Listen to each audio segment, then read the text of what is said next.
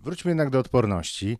Um, tą odporność dostajemy trochę od mamy, rodząc się, wrodzona, potem ją rozwijamy, każdy osobniczo. Ona się zmienia w życiu, wzrasta nam odporność, spada odporność. Od czego to zależy? Tak, ta odporność, e, którą dostajemy od matki, ona trwa kilka miesięcy, później się obniża i taki jest y, klasyczny wykres zmienności tych odporności. Od pierwszego roku nabywamy własną odporność i ona się w czasie rozwoju do wieku dojrzałego rozwija ciągle. No i to zależy od, też od środowiska, od stylu życia, od, od pracy, od pożywienia, od wielu czynników właśnie prozdrowotnych. W, w życiu już dorosłym mamy y, już tą nabytą tą odporność i ona się utrzymuje.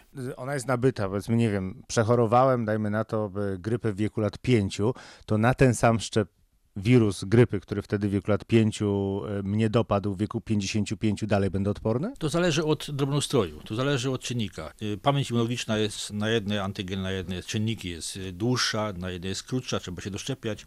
Czasami odporność się nabywa naturalną przy przebyciu jakiejś choroby.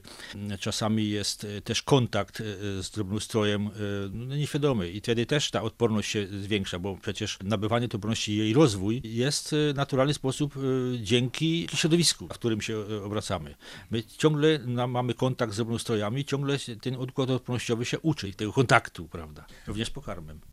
No właśnie, porozmawiajmy, jakby skupmy się może na seniorach, bo raz po raz słyszymy, że najbardziej teraz w przypadku koronawirusa zagrożeni są seniorzy. Rzeczywiście te e, krzywe śmiertelności e, czy, czy poważnego przechodzenia koronawirusa pokazują, że ludzie powyżej 60 roku życia, czy nawet 40 e, są bardziej zagrożeni niż młodsi, a czasem dzieci w ogóle bezobjawowo przechodzą, co też jest problematyczne, bo i tak zarażają na przykład dziadków. Co możemy powiedzieć seniorom, żeby teraz zrobili, jeśli nie chcą się zarazić, poza tym klasycznym żeby unikać kontaktu. No, dziękuję panie rektorze za, za, to, za to pytanie. Y, ja byłem troszkę mm, zaskoczony medialnymi przekazami, jak myć ręce. Wydawałoby się, że to jest taki prosty, podstawowy czynność, a jednak niemal co godzinę były informacje, jak to robić, ten czynność wykonywać w warunkach takich ekstremalnych. Tak samo jest z żywnością, z, pożywieniem, z pokarmem. Też wydawałoby się, że to jest czynność powszechna dnia codziennego, a jednak są pewne zasady, które ja bym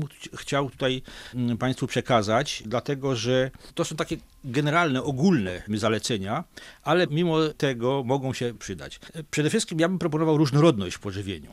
Dlatego, że nie tylko dostarczamy organizmowi wszystkie niezbędne składniki, jakie potrzebują, nie musi je zdobywać przez większość pokarmu, tylko ma wszystkie, które potrzebuje, łącznie z mikroelementami, z podstawowymi składnikami, ale również na przykład, jeżeli jakiś czynnik byłby albo skażony, no nieświadomie, albo jakieś pestycydy, herbicydy by się znalazły w jednym pokarmie, to większa ilość tego samego jednego, jednolitego pokarmu by nie była zbyt korzystna. Natomiast ta różnorodność zapewnia nam bezpieczeństwo oprócz tego tej, tej, tych składników.